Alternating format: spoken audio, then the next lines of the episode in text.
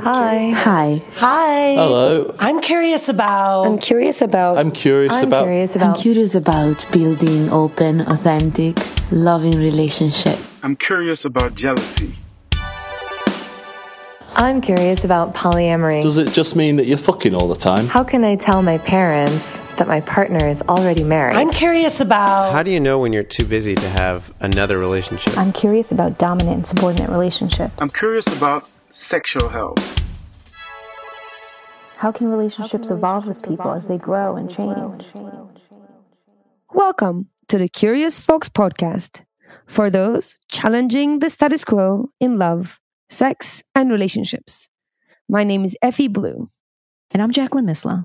And today we're talking about pegging and challenging the idea that pegging is a gateway to gay sex, or that this or any single activity defines your sexual orientation. Our guide on this adventure in pegging is Lola Jean, sex educator, mental health professional, wrestler, Dom, and the world record holder for solo volume squirting. She provides a no frills sex education that we both need and deserve. Lola Jean brings a refreshing understanding to sex, sexuality, and kink to push individuals past what they think that they're capable of. Yeah, and um, we actually had Lola Jean live and in person Mhm. uh, doing a workshop on threesomes for us right before the pandemic. Yeah. And I think it was uh, actually the last event that It we've ever done just before the shutdown. It was. and it was great. It was it was super informative. Uh, it was packed. I remember Yes. I remember being really really packed. She was great. She Yeah. talked to us about threesomes for about a couple of hours, which was fun. Yeah, if you are interested in seeing the video recording from that workshop, our very last in person workshop, Mm-hmm. then you can do that via Patreon. If you're a Patreon member, then you have access not only to the threesomes workshop, but every workshop that we did in person. Yes, those days when we had personal events, in person events. Okay, well, um, even though we couldn't have in person events, we did have Lola Jean back to talk about pegging, one of her favorite activities, self reported. I've been interested in this topic because one, I'm a fan of pegging. And also, two, it's a deliciously controversial topic that fits very well with challenging the status quo. So it's like a Mhm. fun, fun thing to get stuck into. So, admittedly, I have neither been pegger or peggy. So, I'm curious why why do you enjoy pegging? so let me be super honest about this. A part of me, like, it's not the major part, but a part of me likes it because on some level it feels very um fuck the patriarchy. You know, it's a bit like you know that that was it the. Met Gala, the the the peg peg the patriarchy. Yes. I definitely have a little bit of that in me. Just like when I do put on a strap on, there is like a part of me that's like, you know, a fist in the air and going like Mm, peg the patriarchy. So there's that. So let's just like be frank, put it out there on the table. the power dynamics. Some yes, I see what you're saying. hmm Yeah, definitely. And then a little bit of ego, uh, I'll be honest, more honesty, um, because it's actually kind of a tough thing to do. It- it- it's a skill that you have to learn and practice, and you kind of using your body in. It's like an ab workout. It is a, yeah, it's an ab workout that you normally wouldn't work out. It's not how your body moves. If you're female bodied, um, it's not how your body moves naturally for your own pleasure. So it is, you know, it's like a whole new dynamic and and sort of biodynamic that you have to to learn. Um, so there's a bit of like ego in me of like, look what I can do, like a bit of a party trick, Mhm. like look what I can do. So there's a little bit of that, and also I just love playing with people who are you know expressing and discovering and you know really getting engaged with your with their sexuality. And it's something that they enjoy. And the fact that Mm. i can do it is definitely I, I would say probably number one reason why i like doing it. It's like happy to play with people who are curious and know what they want. Mhm. and being able to do that that's where i really feel the satisfaction for it Yeah. Well, I learned a lot in this episode. i know. We we go deep pun intended. We go from brains to bowels. So strap in more puns. Um, and get ready. Get ready to enjoy the episode. So, Lola, when we wanted to do a episode on pegging, you were the first person to jump to my mind, and I was like, who would who would be the person that can help us make meaning of this thing and explore it and like really talk about it. And I was like, definitely Lola Jean. So here you are. So let's start with the basics, right? We hear pegging, it's controversial. Um, what is it exactly? What is pegging? And why do we call it pegging? Yeah. So pegging is really controversial, not because of the act, but because of the term pegging. Um, so the term pegging, which was originally coined by Dan Savage on Savage Lovecast, was because this this is an act that was happening and we didn't have a name for it. So there was a vote, and pegging was the word that won out. And I think with a lot of words that come with a little bit of like weighted history, I think we can update them. I don't think the words are inherently problematic. However, I I totally understand if like if you don't identify with the word pegging and you want to call it strap on sex or you just want to call it sex. Like mm. some people call it anal sex. For some people, that is their version of sex. So, you mm. know, call it, do the act, call it whatever you want. But it was meant to mean, I think initially with Dan Savage, when at the time that it was done, was like cis woman penetrating cis man anally. However, I take that definition as of pegging as somebody wearing a strap on penetrating another person anally. So it doesn't matter what genitals or gender identity each person has, one person wearing the strap penetrating the other person mm-hmm. anally. And the reason that this term was or this term is controversial as a lot of people think that it is rooted in homophobia and transphobia. So homophobia because it's like, oh, it's not really anal sex because it's someone else wearing a strap on. It's not a quote unquote real dick. And you can see how that becomes transphobic as it's not a like quote unquote real dick so th- I think that's where that idea comes from. Or thinking like, oh, if I call it pegging, this fun little word, then it's not going to be as harsh as mm. anal sex. Whereas, like, you know, in reality, that's what you're doing. But you know, if, if we think back to the Met Gala and Cara Delevingne's like "peg the patriarchy," mm-hmm. uh, I think that it's not. It's less of like sticking it to someone, you know, mm-hmm. quote unquote. Mm-hmm. But it's more that, and like I've had this experience of pegging people. Is like I think that it can really help do um, a lot of this toxic masculinity and internalized homophobia because yeah, you got pegged in the butt and it was enjoyable. Like you didn't change, the world didn't end. Mm-hmm. People don't look at you differently. Mm-hmm. And I think that can be a really freeing moment for people, especially because, you know, the butt is so shameful because yes. of what comes out of it. Mm-hmm. So to be able to have that vulnerability with someone like that can be a really freeing experience. Yeah. Absolutely. And it was one of the things that we were talking about. Like, what is what pegging isn't, right? What pegging is not, which is, you know, a representation of your, a direct representation of your sexual orientation, right? So, can you talk a little bit about what some of the misconceptions are about pegging and, you know, what it isn't? Yeah. So I, I, think you're speaking to the people's notion that pegging makes you gay, which to that I always say, yeah, you have to be really careful when you go into the butthole, you make a left and not a right because you want to avoid the button that makes you gay. Because, you know, your sexuality has to do with who you're attracted to, not mm-hmm. the acts that you engage in.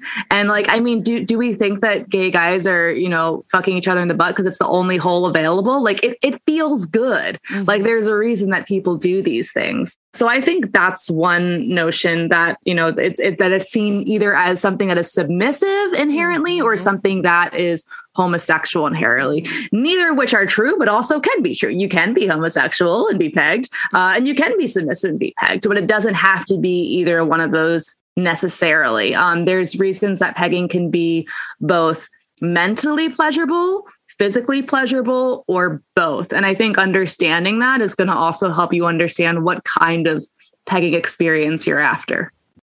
I think that makes a lot of sense. And I love your updated definition of pegging because I do think that when we were thinking about it initially and having the conversation, we were thinking, okay, is it cis male, cis female? What does that look like? And then we were talking to my partner, who is a lesbian woman, who is saying, I would actually like to peg a man and I am not attracted to men. I don't want to have sex with men. I don't want that man to penetrate me, but it is a part of one of my fantasies to be able to to peg a man.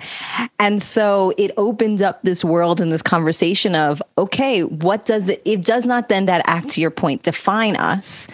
It does feel like something that is fun or subversive or interesting or exciting or erotic or all of these things and I'm wondering in your experience what have been been the reasons that have drawn people and their curiosity to want to try strap on anal sex?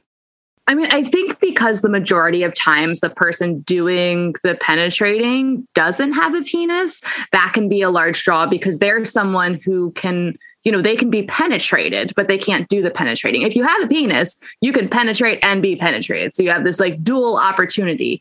And it can be, I think, also nice and subversive no matter how you identify if you're someone with a vulva is that you know society's kind of told you to be the receiver to to to be penetrated. And to be able to put that on its head and like you know be, i mean you're not necessarily in the control position because you can always lie on your back and have someone ride your dick you know you're not you're not as much in control in that aspect either. But i think it can it can be a power thing. It can be a subversive thing. I mean really anything that is not vanilla heterosexual like cis sex is subversive um, because of society. But i think that could be an aspect to it. It could be honestly just giving pleasure or opening someone up to a vulnerable experience. I really like it because I'm able to give someone comfort to be vulnerable with me so that they can experience pleasure, which is what a lot of sex is. But this is tends to be one that people are really hung up about and because it's uh, for a lot of people it's tied into you know kind of internalized homophobia or it's tied into shame of the the butt area or fecal matter or something like that but also like i i have a massive case of penis envy that i'm very vocal about. So i i really enjoy it for for that aspect. I do a lot of different things to engage in my penis envy uh, but that can be one area or, or for people who have phantom dick or people who you know they identify with the apparatus as their dick. It can be very like gender affirming to them yeah, I actually that's one of the conversations we had with Alexis, right? Where I was I was curious to why she liked the idea of penetrating a man with with a you know uh, with a strap on and i was asking her like is it a you know literally fuck the patriarchy thing? Is it penis envy? Is it curiosity and power dynamics? And i mean she she sort of ended up with penis envy right? She was like yeah it's actually kind of penis envy. And that it gave her and it's like doing it with a woman is one thing but then taking it to the next level and then penetrating a man with it, it was really like reaffirming for for her and for her to kind of really like fulfill that that envy. So I think when I hear you say that, I'm really I'm realizing it's actually really prevalent. I mean, I didn't Freud say that everyone with a vulva right, has exactly. penis envy?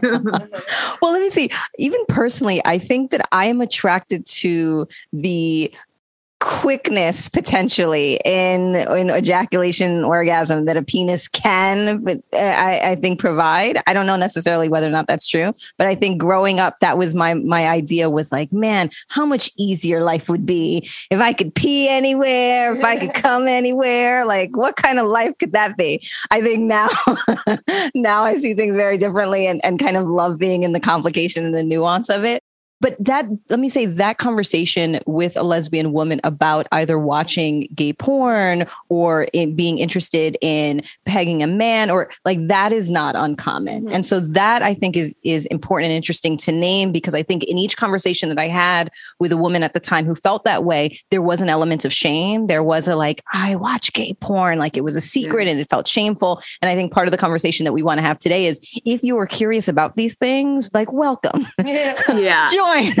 us. Join us in this space of curiosity. Something interesting about that because it's like, you know, your partner who is a lesbian, they're like, they seemingly would not have interest in this person except for this act. And like, I'm more in like the pansexual spectrum. Mm. So like I, I can have interest in like cis men too. Mm. But th- like for me, so there's like a certain type of person that just like I think it's just trauma stuff. It reminds me of people that bullied me. Mm. And I cannot, I do not want to have like P and V sex with them. I don't want to do any kind of like hand stuff, mouth stuff. But I would like the only way it works with this type of person is if I peg them. And I think it's because it's not a kind of heteronormative expected form of pleasure. So it's like the only way this is going to happen is if we're going to subvert some stuff. Yeah, mm. totally, totally. Yeah, I mean, I was from my personal experience of doing it. It was we were actually talking. Everyone was talking about their personal experience, and I think for me, it's definitely some of it is subversion for sure some of it is, you know, I'm not gonna lie, it is there is this sense of like fuck the patriarchy, literally, like, and not to sort of be aggressive with it, but just like just knowing that there's a role reversal and I can be a part of that. I think is is is a good is thing that uh, appeals to me. And some of it is, I'm not gonna lie, it's like ego. It's like it because it, it's like a it's a skill that you kind of learn and practice, like like most sort of sexual skills. And the fact that I can I can do it is like a bit of a party trick, and to be like, look what I can do. Um, are kind of like why I do it. It's not something that I seek. Like I don't I never I've never met somebody and be like, "Oh yeah, like I want to peg you." Like that's kind of where like how that's how I'm attracted to you. But I do find like when it when they seem interested or like it comes up and the fact that I can like put on a strap on and and and and make it happen. It's just like a bit of an ego boost. I'm not gonna lie. and just like, yeah, I can do that. It is a skill though. It is it's Yeah. it is more than just putting something in someone's butt. Just oh, for like sure. P and V sex is more than just putting something in someone's vagina. Yes, yes, and I think we're gonna, you know, we actually want to. That's, that's a good, that's a great transition because we actually want to kind of ask you like, what are those skills? How do you learn them? But before that, I want to take like a half a step back because I think um, you already mentioned it, and I want to expand on that a little bit. People who want to do it, I think we just told them first, like, oh, don't worry, it doesn't mean you're gay. Like we we kind of like spoke to people's fears. I also want to talk about the sort of the pleasure that you talked about a little bit, like the mental and physical pleasure, the reasons that you would want to do it rather rather than the reasons why you wouldn't not want to do it, right? What's the attraction? Like what what is what is in it that you know might get you excited? So right now, I'm you know we've worked with people's fears and we said, look, it doesn't mean anything. Just be curious, and you know if you're if you're curious, go and try. And then for people who are like, I don't know, I don't even understand it. Like what are the what are the the mental and physical pleasures that people tend to get from from pegging? So when you go into anything, I think you should really lead with like, what do I want to feel and Mhm. adjectives that are more than just horny and turned on, because that can influence both what kind of activities you want to enjoy, but how to engage in the activity. So if you tell me that you want to like just feel this insane pleasure, but you don't want to feel submissive, that's going to influence how I peg you versus telling me that you want to feel used and out of control. Mm-hmm. So, generally speaking, from like the mental aspects, is it could be feeling that like maybe you want to feel used, maybe you want to feel like that you are just being the recipient. It could be that you don't want any of the focus on your genitals for once, and it can just be on the other aspect of yourself. It could be feeling desired. So there's a lot of different mental components that's going to influence even the positioning that someone is going to peg you with. Because maybe you want it to be a really intimate act, and doggy style isn't going to give you as much skin on skin as like a planking position would.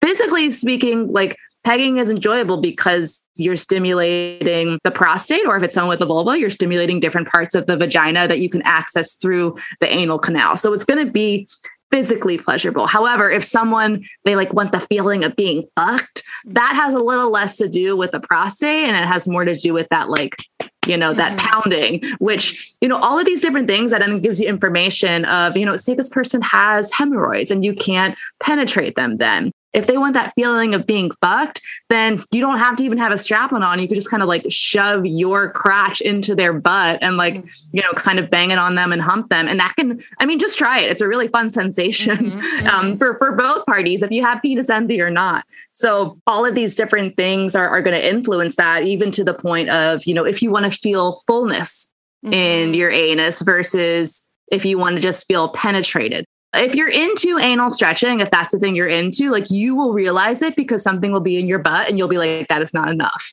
Uh, but most people, I wouldn't necessarily start there. Um, but like that, that also depends on you know how this person wants to feel or then experiencing it and seeing you know what's coming up for them. Because sometimes you might not really know how you want to feel. Or maybe you think i watched this in porn. Here's my fantasy. Then you try it. You're like oh that real i don't think that was what i wanted. I think i wanted a different experience. Because sometimes our fantasies don't translate to reality and that's totally okay such an important nuance too i think that you added to that which is not just thinking oh i saw that thing or i heard of that thing or i listened to the podcast and they did that thing. I want to do that thing. But how do you want to feel in the process of that experience? Because that I, I what i'm hearing you say is that's going to then translate differently to how that experience takes place whether there's right. whether there's more intimacy into it whether it's more dirty nasty where whether it is right power dynamics where right exactly. And all of those elements elements in knowing yourself is, is going to be important because one of the things we want to ask you is then how do you have that conversation with a partner and say this is something that I want to experience and it sounds like that is important information to be included in that conversation.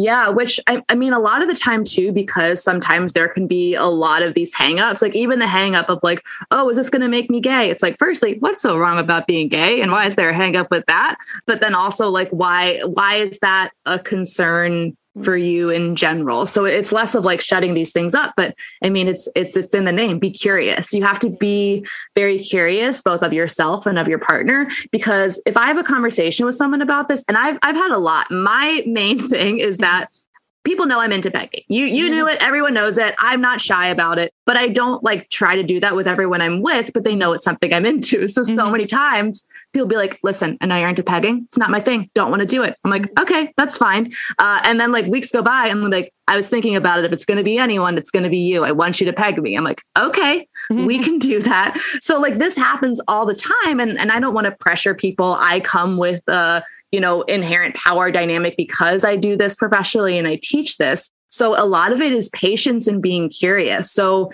asking questions and being curious, but not needing an answer immediately. And also not having that to translate to, okay, and then we're going to do it.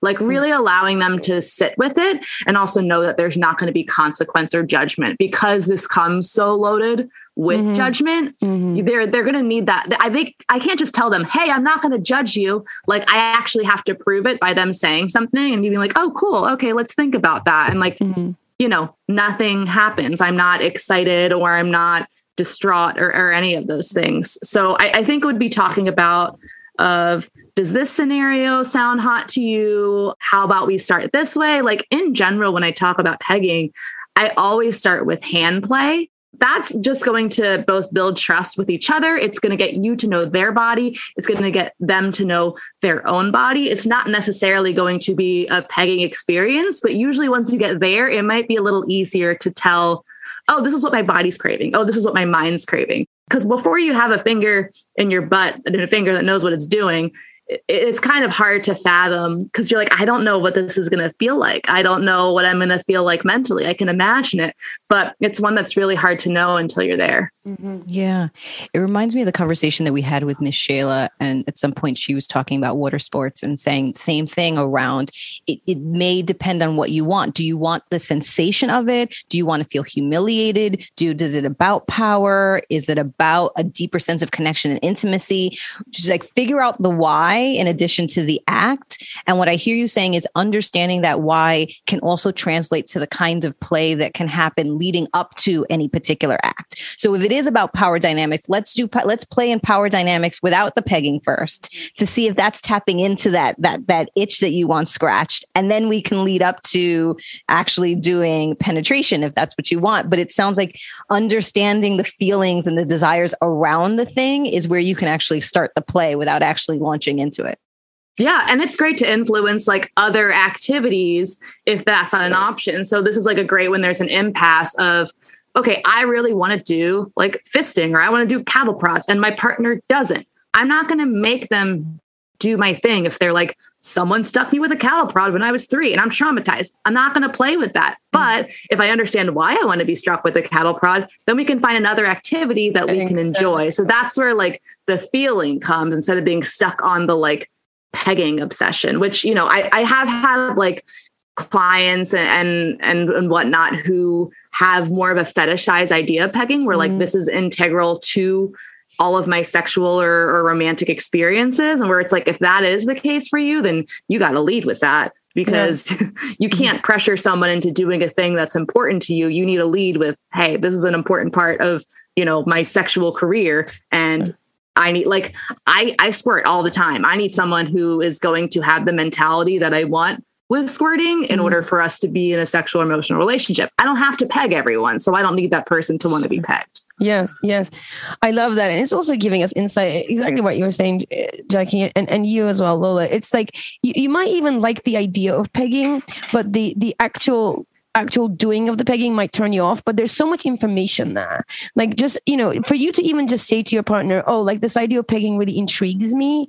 Um, like you said, it doesn't mean like you're now doing it, but there's there's insight there, right? You might never actually get pegged or peg somebody, but then you the idea of the fact that it intrigues you, oh, okay, like what are all the other things? It's a really good way to just pondering on these things will give you insight into your own sexual expression and own own needs. So I love that we we're having this conversation because you know maybe someone's listening and going you know this sounds really interesting. I, I don't really want anything in my butt but i like it when they say it's about the power dynamics and like what are some other power dynamics things that we can try. But um you know i would also say just just try something in your butt you'll be surprised. yeah, I was like, what's like, why don't you want something in your butt? Yeah, you right. we still ask that. We did, yeah, exactly. We have a whole episode on butt stuff. So yeah. um, we'll I was going to say too, like a lot of times, and it's not to question people's boundaries, but sometimes if you understand why a boundary exists, that can do the same influencing as how you want to feel. So like, again, if I ask my partner, like, why don't you want to stick me with a cattle prod? And they're like, well, it happened when I was little and it's traumatic. That's going to be different than I'm afraid of hurting you. Because mm-hmm. I'm afraid of hurting you, we can work with versus this is traumatic. It's like, okay, that maybe tells me then of other things that might be traumatic for you. Mm. So like the even the like why do you not want to do this can also help you because that is similar with pegging that the two main fears are pain and poop.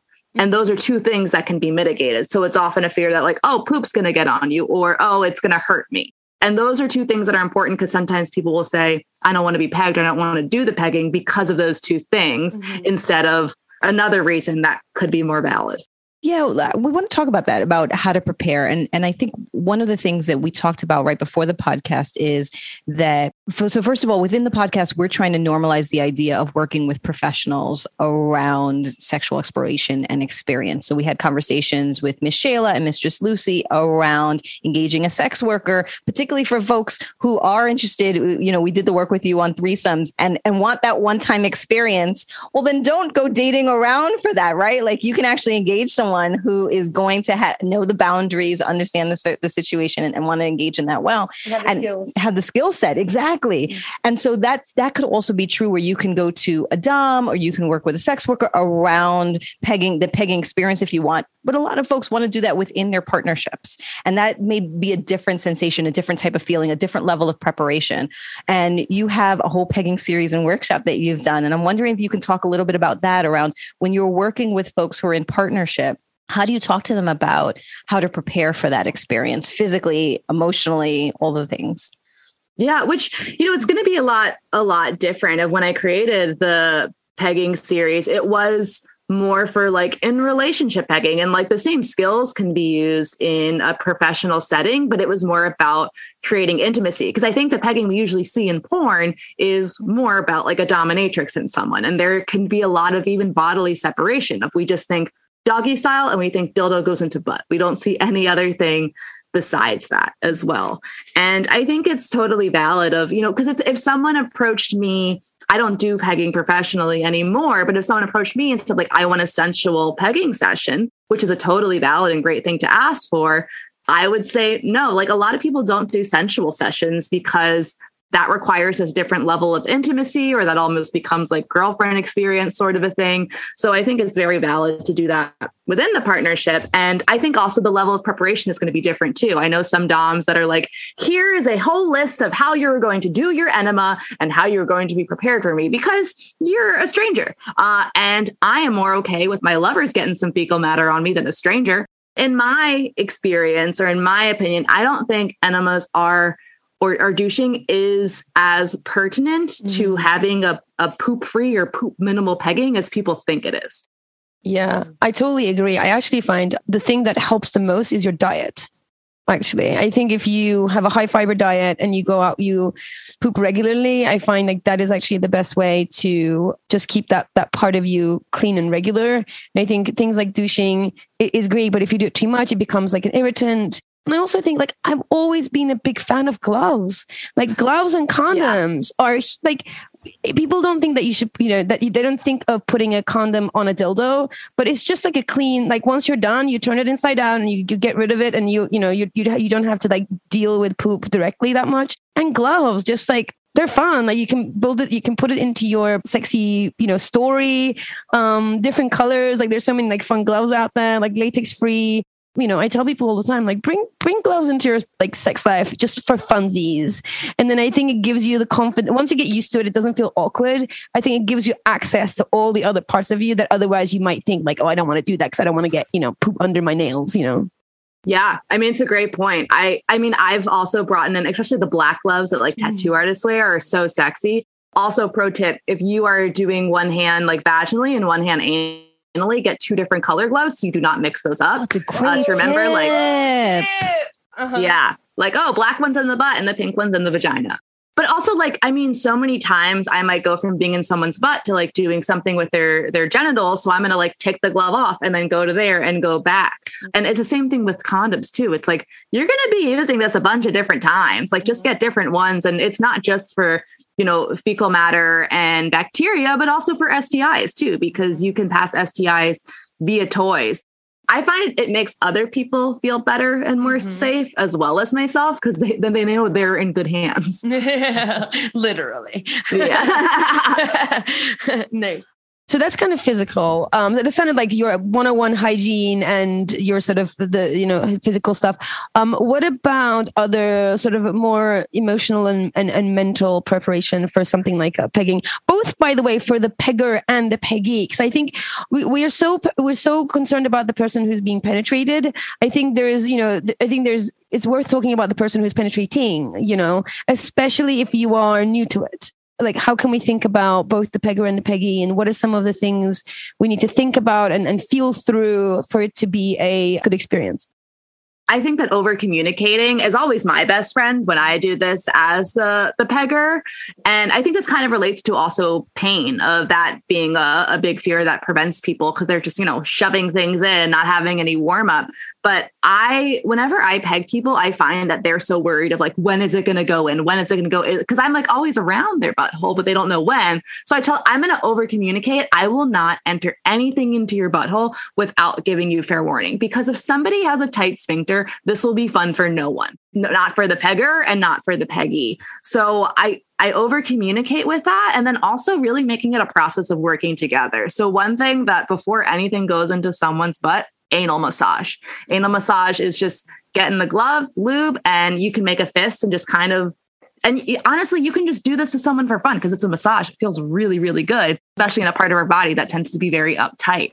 So starting so, with that, oh, go sorry, ahead. Lola Jean, can you? So we, we we see each other on the video. So you just did a fist motion that oh, yes. is absolutely vital for people to understand because you went from you get a fist, and I think I, I just felt like people going, "There's a fist involved," right? So I just want to like pause. Like, just yes. can you just describe for people who can't see us what what motion that you just done? And it's not about putting your fist in your uh, in someone's no. butt to get things started. Yeah. So your fist is not going to just fall into someone's butt. Fisting is a very long process. But what an anal massage looks like is you you take your fist and your knuckles will kind of go in the crevice of the butt and you'll just make a figure eight and you can use a decent amount of pressure because you sit on your butt all day. It can take a lot of pressure. And you're just kind of doing this between the cheeks and on the butthole itself, which is going to really help relax the area mm-hmm. a lot.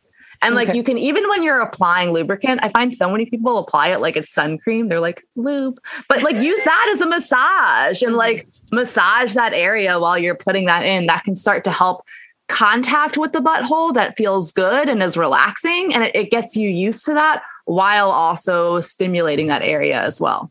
Cool. Yes, and I think uh, with butt stuff, the um, silicone lube is is best, right? That's been my experience. What's your experience? Uh, silicone lube because it doesn't absorb into the skin. However, mm. based on you know what kind of condoms or toys or things like that that you're using, if you're just using your hands and gloves, and like absolutely silicone lube. Um, but otherwise, it it just might depend on what you're using. And okay. if you're if you're using water based lube, then you just are going to have to reapply that more often. But usually, whenever I'm traveling, I'll just go to a sex shop and I'll be like, "What is the thickest lubricant you have?" And if I need water based, I'll say, "What is the thickest water based lubricant you have?" Mm. Especially mm-hmm. things that are like cream that just it's going to go a bit more distance because it's not going to absorb into the skin. Mm-hmm, mm-hmm. I love that. Okay, so um, some butt massage, which is um, fun, fun and games. And what are some of the sort of if there's anything like mental and emotional sort of preparation or conversation maybe that it's worth people um, sort of navigating their way around through? Uh, I think mentally, like in terms of the the peggee, they're just nervous of like, is something going to happen that I don't expect? Am I ready for this? And again, it really has to do with the tightness of their sphincter, which can be also be controlled by breathing. So I like having um, doing breathing exercises with my person, especially when it comes to like actually penetrating their butt with a single finger, at least at first. Uh, is if they have control over their muscles, they can take my own finger in, or we can do breathing exercises together. Mm-hmm. So when we breathe in, our sphincter naturally is going to tighten a little bit, and when you breathe out, it's going to relax. Mm-hmm. So it's on those breaths out that you can push in a little bit. But I also like to do that breathing with my person, and it's mm-hmm. it's kind of a way of just being being connected. And I mean, that's really, I think, what you want as the pegger is a lot of the hangups are, am I going to hurt this person? Am I going slow enough? Am I doing a good enough job? And really just like opt, I mean, it's about their pleasure and their like comfort, but also what is your comfort as the pegger? For me, I'm like, I am more comfortable going slow. I understand you want this experience, but this is the pace that I am comfortable going at as the pegger. And I, I think that's more what's going to be for the pegger is like yes, the other person's comfort should also be optimized, but like don't do anything out of your comfort zone either. Mm-hmm. Even if they're like, I want you to put me against the wall and make you call me mommy. It's like, cool. Well, we're going to do an anal massage first because that's what I want to do. yeah. Yes. And I like the idea of centering around the experience because if partway through one or both of you realize, actually, this is not what I wanted. This doesn't feel good. This doesn't, I mean, I'm thinking early on in my relationship with my partner, we were doing some strap on play and we're like, okay, let's, let's, let's start easing our way into the backside. And something triggered in me as soon as it happened. And I like flew to the corner of the room, like curled up in a position and was just like, no, absolutely not. And I don't know what it triggered in me. I don't know what happened in my body at some point that it was, that this was like a symbol of like, no, do not do this. First, of course, I just felt shook then I felt disappointed and that I was disappointing her. And, you know, what was lovely about that is that she reassured like this was about connection and our experience and intimacy and not a particular act. Mm-hmm. And if that was not something that felt comfortable, we don't have to revisit that. We can play in other ways. And so just being open to that, not building up the idea of this one thing mm-hmm. as the thing that there's so much pressure on either end to do something that you may not feel comfortable with. Yeah, and and not every day is an anal day. Um, people whose like main mode of sex quote. not every day is an anal day. it's, but it's like people whose main mode of sex is anal sex know this, where it's just like sometimes your body's like, nah. Where I mean, it's the same thing of like most of the time my body squirts, but sometimes it doesn't. Mm-hmm. Uh, and like that's that's totally okay. You have to you have to have, and the more you do it, you have it easier, like mind to body connection. But I always say that most of the times I have received anal sex, it's been surprise anal, meaning we hadn't planned any of this. Mm. So I have to have this check in where I'm like, okay, where, okay, no, I think it's good. I think mm. we're feeling good and this will be okay. But sometimes it's like, yeah, as much as you want it to happen, like sometimes it's not the day for that. And that's yeah. okay. That doesn't mean that it never will be or that you won't enjoy it. Mm. So it's important to, you know, don't do anything that hurts. But if something is, you know new or different or it's uncomfortable because it's unknown and you're like my body hasn't felt this way before. I, this is what happens if i shit myself? What happens if i mm. fart or i queef or any of those things? That's just you know uncomfortability because we haven't experienced it before. Mm. it's unknown. So you know don't let these things shake you. And at the same time if something doesn't immediately feel orgasmic as long as it doesn't hurt and it's mm-hmm. not harming you, like it doesn't mean you don't like it. Like give have a little patience. Mm-hmm. Give give yourself some time. Absolutely. And something you said just stood out for me too. Um, that mind body connection. I have found that actually is my experience with anal in general. I found it the thing that really attracts me to it to experience it myself is that it just has a way of grounding me in my body like nothing else. It's like it there's it's very hard to ignore and that experience is like is very much like oh i'm in my body. I feel every part of my body inside and out. And it can be very therapeutic in that way. This especially which is the only way i do it is like if i feel safe and it's a sensual experience. I mean it can like it can escalate but it starts from this like sensual experience with somebody i trust who i feel like they at least know what they're doing or conscious enough to do it slowly as they explore as well. I find it to be very, very grounding, actually. And I think we know, and we should do a whole, we should do another episode on butt stuff. Just like how, like, there's so many emotions are there, like, so much anxiety lives there. Like, so, it's just such an emotional center that we don't really talk about in those terms. Like, we talk about poop and, you know, uh, stigma, but there's also like a whole emotional component to your Yeah. butt that starts from a very, very early, early age. Like, in our developmental cycle, we have a, like an anal piece where we like discover our butt and, and we have a relationship with our poop and that's why kids struggle to poop initially like they feel like a piece of them is leaving them and all that kind of stuff so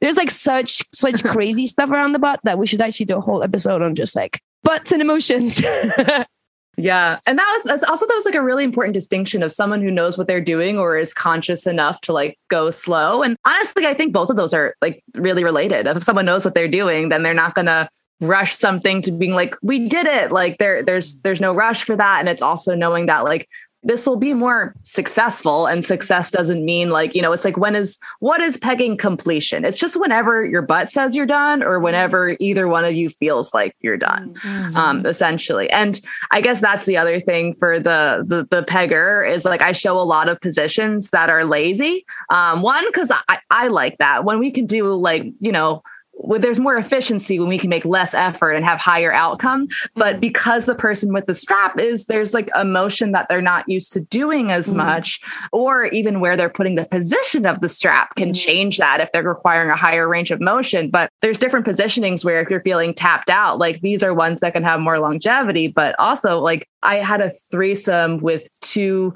guys and one of them I was pegging and the other one was penetrating me and the person who was being pegged I think at one point he's like I'm tapped out and I was like oh like physically emotionally spiritually he's like yeah all of it all, mm. like body mind soul tapped out we're like okay cool we're done then we're Yeah, done moving on. Yeah, nice.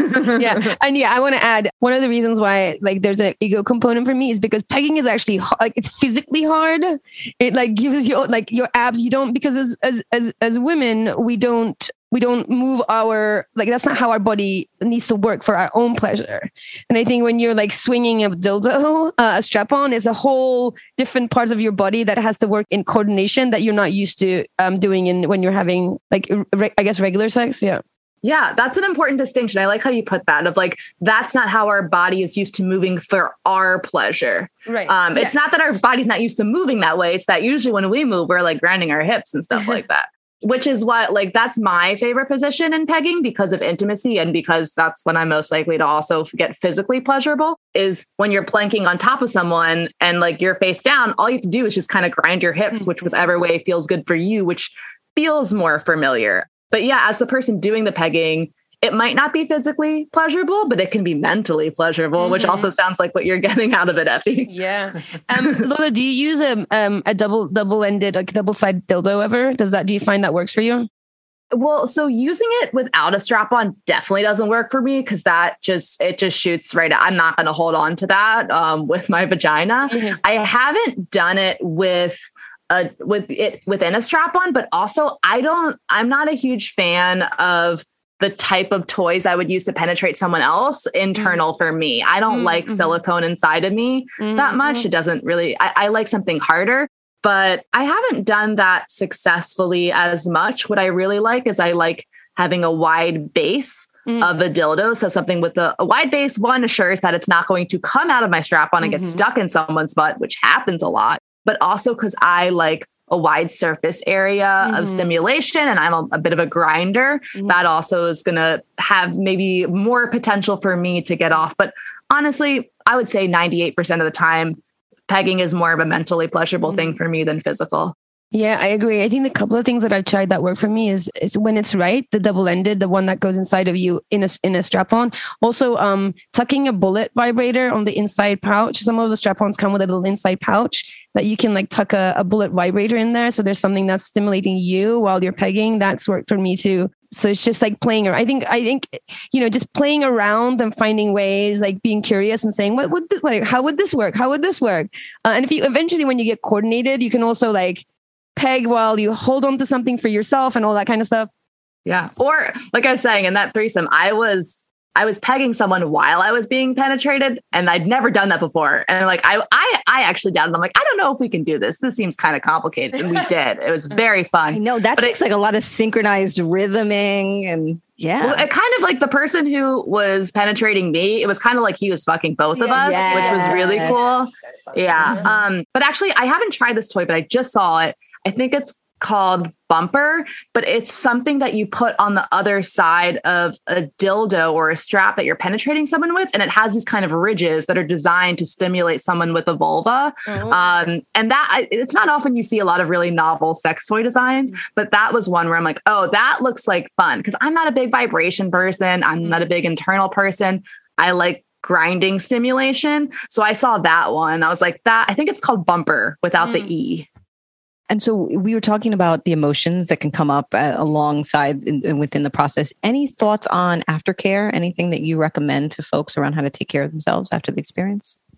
Yeah, well, in general, I say for aftercare that, you know, that's something that we should try to talk about and negotiate beforehand because aftercare to one person might look different than another, or one person's aftercare might look a lot more involved than the other person wants to take on. So, at minimum, I say we should always say thank you of thank you for sharing your body with me. Thank you for sharing that experience with me. Um, sometimes people might need more validation depending on you know anything that came up for them. But really just having that check-in of like what came up for you you, you know your aftercare could include cuddling but it doesn't have to. I think it just has to include some sort of intentional care and conversation. Uh, and i always like to do a check-in also like 24 or 48 hours afterwards because sometimes you need to sit with it and being like oh actually i brought up this thing or actually i think i really liked it but i had all these preconceived notions that prevented me from feeling it. I'd like to try it differently this time.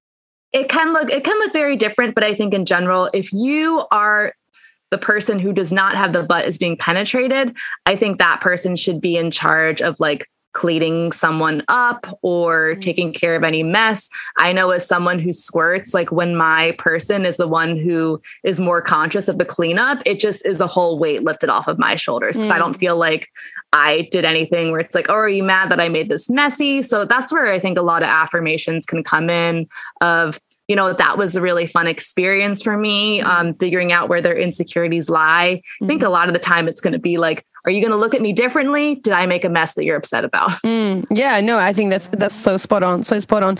So j- just to step back a little bit, like I think you you nailed it. I think those are the two main worries people have, um, and it gets in the way of maybe even allowing allowing them to even imagine pegging, or um, and if they do, that they don't even bring it up with partners. Do you have any tips on how um, you can bring this stuff up with your partner and kind of also navigate through these fears?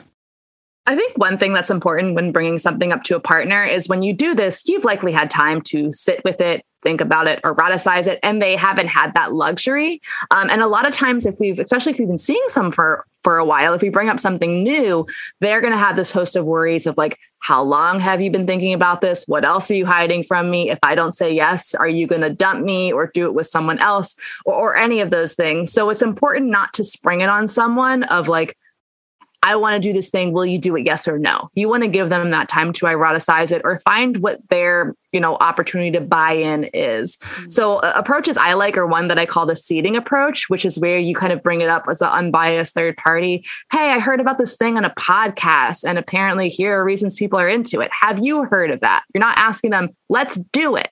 And then after that, it might be saying, like, hey, I was thinking about that thing more. And, you know, I had this dream about it and you were in it. Or I like, that might be something cool for us to try. Here are the reasons that I feel like I might enjoy it. So getting those like feelings involved in it and then giving them room to say what their hangups are or their questioning is and and understand that if they project any shame or opinion onto it that has nothing to do with you and your interest and your desire. And it has everything to do with that other person whatever you know they're they're projecting it. So it, it doesn't have to do with you specifically. And if they don't want to do it with you it doesn't change that being a desire of yours or, or any less valid. But really giving that person time and not pressuring them into it. If you talk about it like they'll they'll understand like i don't pressure anyone into pegging they know it's a thing i'm into I don't make them do it. And they know that if they come to me, like I'm down, mm-hmm. probably. Um, if we're if we're people that are seeing each other and we're interested in each other. So you don't have to, you know, keep on proposing. Really allow that person to come into it on their own. And then if there's any hangups, there might be a need for education, there might be a need to explore together. Or then you might need to get creative with like third party solutions or things like that. Mm-hmm. But you know, being again curious and patient. I think now that the holidays are coming up as well, one of the things that people can gift each other and their partner are your workshop series, right? Like you have so many different workshops for folks to explore that that is I think another way of saying, let's learn together. Let's be curious together. Let's explore this thing together. Let's go on this adventure together. And so just kind of noting that as a tip out there if people are interested in exploring this some more that you are an incredible yes. educator together. I've had someone that has like bought one of my series for a partner and just sent it to them and like that person was not happy. So either have it be a conversation before that they're not surprised or make an experience together. Yes. Yes, yes, yes, yes, yes. Anything that we missed? Any other tips um, that you can share with folks either around preparing for the experience, going through the experience, or, or after the experience? I guess know that, you know, no matter, you know, what kind of junk you're packing, is that sometimes a finger might not be long enough of your own to reach where you need to reach, or depending on the length of your pelvis or the length of their fingers. Um, so, so understand too that maybe you could use a toy that is specifically formulated to reach, you know, parts of the vulva or the prostate whether it's a toy or different positioning as well of shortening the pelvis to get there. Um, but this is also true of anything with with any types of genitals in the vagina or, or in other holes. Yes, I think that some of the takeaways are be mindful of what preconceived notions you're bringing into it. Try to put those aside and realize that it is about play and exploration and connection, and that you can use a number of different tools in order to do that. And that's all a part of the play and a part of the connection. Yeah do it safely, do it via conversation, be honest with yourself and with somebody else throughout the process around how you're feeling. It sounds like both be curious, have fun, and do it thoughtfully engage in all of these things. And give it time and give it time right? Give it time try it a few times. Um you're you know you're uh, the first time is not going to be the best time so it's going to take a few goes. So i think just like put it on the put it on the on repeat in, in your in your album of sexual exploration and let it come around every now and then and, and give it a go. I think that's the other piece that i heard. Don't rush it. Take your time. It's something that you'll learn and discover. Um i think that's what i would add as well yeah. And I would say a lot of like sometimes my pegging experience with someone will begin and end with my hand. Maybe like maybe they orgasm just with my hand because they're super, super sensitive and we couldn't even get to a dildo. Or maybe, you know, their butt decides it's not ready. Um, so it's it's different for everyone. So you really just have to let their body speak to you. And I mean it's it's kind of like with BDSM too. You might come up with a game plan, but then their body does something else. And you're like, all right, let's call an audible and here's where we're gonna stay. I've had someone whose like prostate was so sensitive that I think I just put a finger in and I just didn't move. And that was a really great experience. I'm like, okay, we'll just stay here for the rest of it. Yeah. Nice. Okay. Before we let you go, we would love to ask four questions. I know that you've shared, I don't know how much more intimate we can get, but we, you've shared so much about your, yourself and we're hoping to ask a little bit more. And so we have four questions that we want to ask you. The first of which, what is one piece of advice that you would give to your younger self about love, sex, or relationships? It would be that to my younger self, I would tell myself that your pleasure is important too. And your pleasure is not just a result of people desiring you. I think I really mm. made a lot of my worth over doing things, being desired by people, and mm. making sure that they were satisfied. And I wasn't really focused on myself. And I think one of those things is that, like, you know, if you're sometimes if you're not an easy to orgasm person or you don't know where your pleasure is or it feels a little bit difficult, then you're like, oh, well, I'm a nuisance. Or like, mm-hmm. that's not as attractive to other people. But like, screw that. Mm-hmm. Love that. Such a good piece of advice. I might just take that advice right now. um, okay. What is one romantic or sexual adventure on your bucket list? Uh, fisting, actually, both. I I still haven't because like I don't push people to do it, but um, and because for me it's more of a lover's thing and not a client thing. But I want to anally fist someone. I have the person. We just gotta figure it out. And then after Andre Shakti's class, I was like, I want to be vaginally fisted. Mm-hmm. I was like, what if that was my thing and I just didn't know it yet? yes. Good stuff, Lola Jean. Yeah. Let me just, anyway. So, question number three is How do you challenge the status quo? I mean, I I like questioning everything anyway, or especially if things are like expected, anything that's a little too heteronormative or I don't know, power oriented. A lot of it lately has been a lot to do with capitalism. I mean, capitalism is also rooted in white supremacy and mm-hmm. classism and patriarchy and all of these things. So a lot of it is just is seeing how these things are connected and then you know we still function in a capitalist society so it's just finding ways where you know we can create our own little bit of socialism mm-hmm. or i mean it's really just it's challenging everything because mm-hmm. of the mm-hmm. society that we live in Sure, sure. I find like with most of our guests, we say this every week. It's like, how do you challenge the status quo? I wake up in the morning and, and I exist.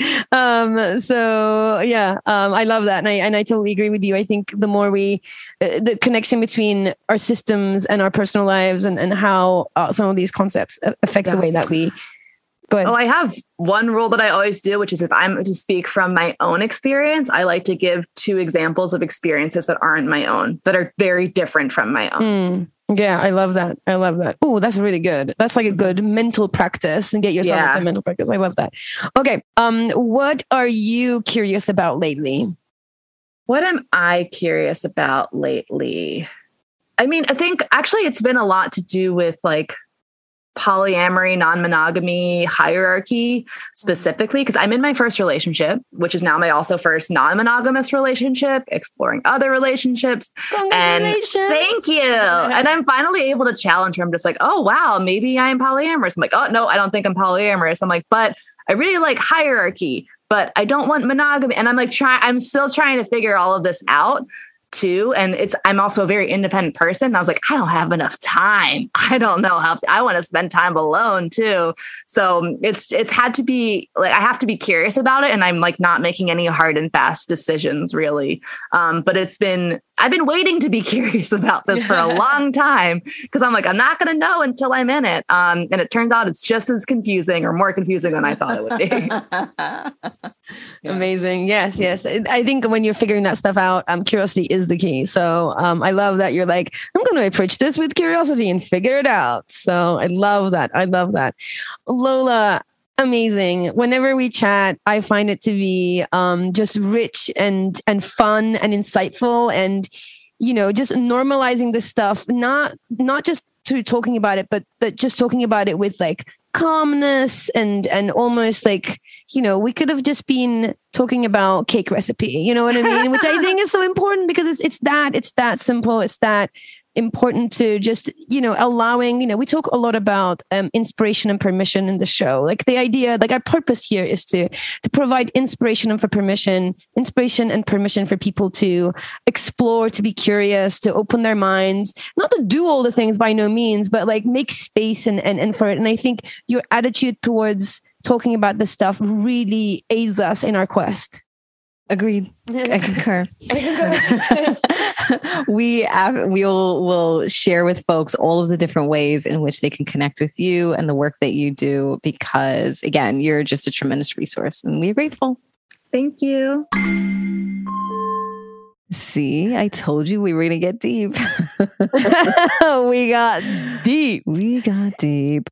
Seriously, what my biggest takeaway was that no matter what we are talking about, we it continues to go back to start with yourself think yes. about how you want to feel communicate honestly and openly yes. i mean we if we're talking about dating if we're talking about opening up if we're talking about engaging a sex worker if we're talking about kink if we're talking about pegging all roads continue to go back to know thyself connect with how you want to feel yeah. and practice your communication skills funny that how when you nail those things, everything else falls. the falls world opens up. The world you. opens up.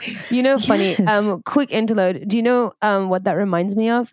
Hmm. if you're if you're into d- domestic stuff, um, and you like always, I always, I'm always looking up things like how do you take the stain out, how do you clean this thing, and how do you, you know, whatever you do in domestically, and the answers are 99% of the time vinegar and baking powder.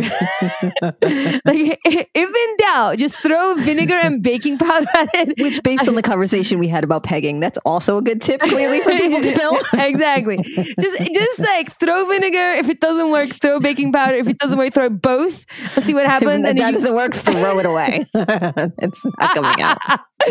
exactly. So, it's, and then the same in life. You um, know yourself, you Mhm. connect your feelings, and you practice your Mhm. communication 99% of the time. That's the answer. That's the answer. You're going to thrive, my friend. Yeah. So out of all the things, I'm telling you that uh, that whole, I mean, there was such richness in that conversation, Mhm. truly. And and I just Lola Jean is like it's such a joy because I mean she's an expert in in her field and also just speaks with things, speaks to things in a way that is so accessible and Mhm. and does not create shame and Right. instead creates joy. But yeah, that was my takeaway. Know myself, be in my feelings, know what I want to feel, and then know how to communicate it. Mhm. Right, right. Easy that, isn't it? So- sounds so easy That's on it. paper. That's all. What? do that. That's all I'm supposed to do. Whole time. Yeah, yeah. I mean, I have to say, we do all sorts of episodes, and I do get a little bit of an extra kick out of doing some, you know, sexiness, some sexy episodes. You love the butt conversation. you do. For all for all that, that you let's not be fooled by the English accent and all of our American illusions of what properness Yes. comes with that English accent. You love yourself some bum some bum conversation. I mean, it's, just so easily controversial. You don't have to work It's so true. hard, you know. It's true. No, you're 100% right. so, like, you just have to have the conversation, and here you are challenging the status quo. So that's one of the things. exactly. And you know, they're always for some reason more fun, right? We did a whole episode called butt stuff. Yes. That is a hilarious episode. I listened to that episode, and and one of the, like I don't cringe at myself. Like it's one of the episodes I don't cringe at myself. Yes. Episode 67. Go find it. Ah, it is So funny. called butt plugs, pickup lines, and fuck your definition of joy. I don't know the I. I It's a good one. No It's a- better it's a good title to an episode than that. So please oh, go and enjoy. It's one of those self-affirming ones. Friends, thank you for listening to us. And and we just want to like we have a lot of fun doing these episodes. And then there's some of them just stand out. And that Yes. is one of the standout episodes that makes us laugh. because that one particularly and you should you should just listen to the to the whole series of it but we started off by doing three episodes about infidelity where we de- mm-hmm. dig deep inside of our hearts and our past and our pain and revealed all of that to you our audience.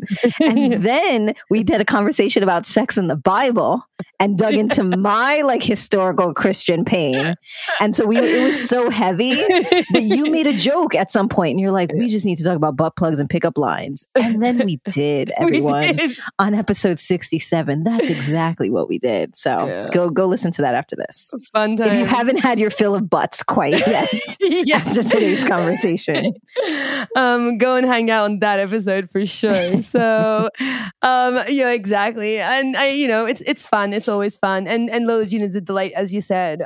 The other thing I think, you know, my biggest takeaway is don't rush into these things. Like these are fun activities. Be curious. It's not something that you just like zero to sixty. You're not gonna, you know, it's gonna be it's gonna be hard. So you need to have, you know, some conversation, some prep, and you need to get some supplies. So um, Mhm. I know that sex shops are, are more available now, which is great. And there's a lot to choose from, right? So, um, and strap-ons are, are a funny one, right? I prefer, uh, there's a brand called Spare Parts, and they have a model called Jock, and that's what I use, and I really like that one. I also um, saw there another brand called Theo. That looks great too, but I'm more of a jock girl. So spare parts jock is what I use. There's a bunch of them out there. Um, so I'm just I just thought I'll put out what I what I use to get people started. And what we'll do is we'll include all the links to the toys that we mentioned, like the spare parts and the toy that Lola mentioned in the show notes, as well as on our website. that's good to know we did a we did a uh, blog post actually we have a Mhm. blog post on choosing the perfect sex toy for you and your partner you should go onto our website Mm. wearecuriousfoxes.com and find that because we do we talk there are shapes and colors and sizes and textures There's a Mm. plethora to choose from. Exactly. But yes, yeah, yeah, yeah. So I, I like those recommendations. I wrote those down. I need to revisit our own blog, choosing the Mhm. perfect sex toy, because if you're to your point, if we're gonna do this, let's do this right. Let's gear up. Yeah, totally, totally. And we'll add all those links to the show notes. So check it out, folks. Check out the show notes. Just in time for the holidays.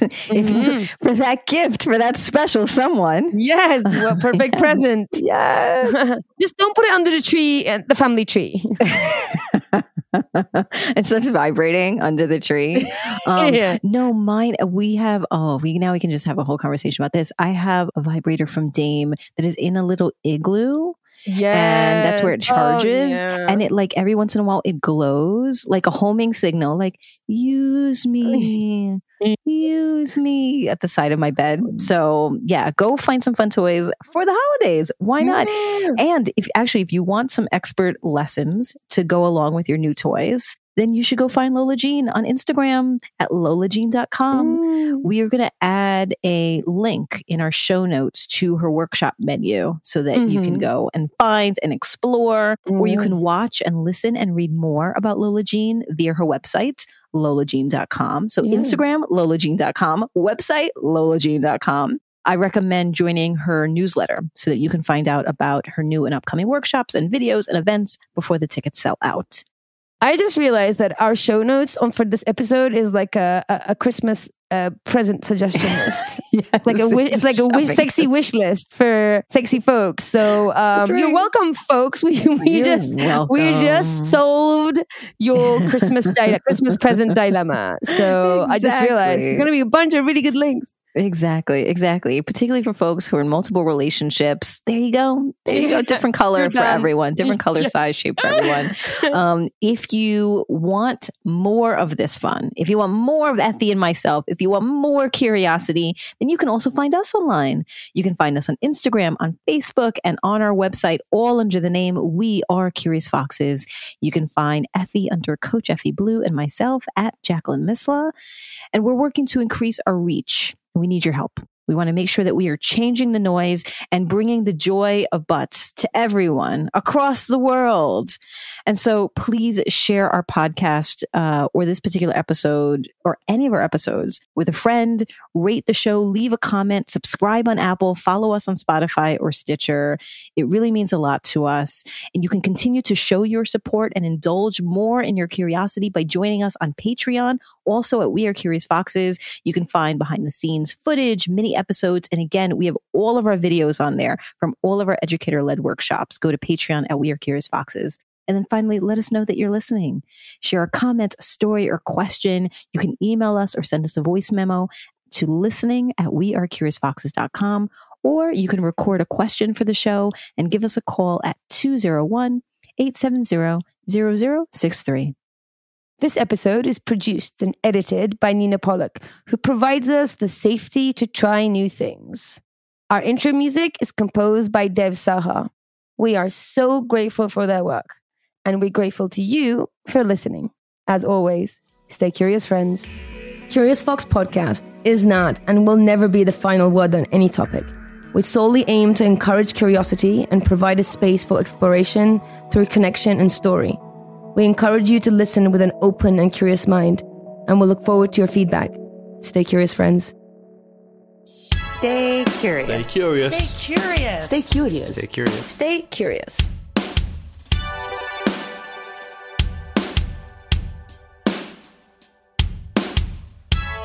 Stay curious.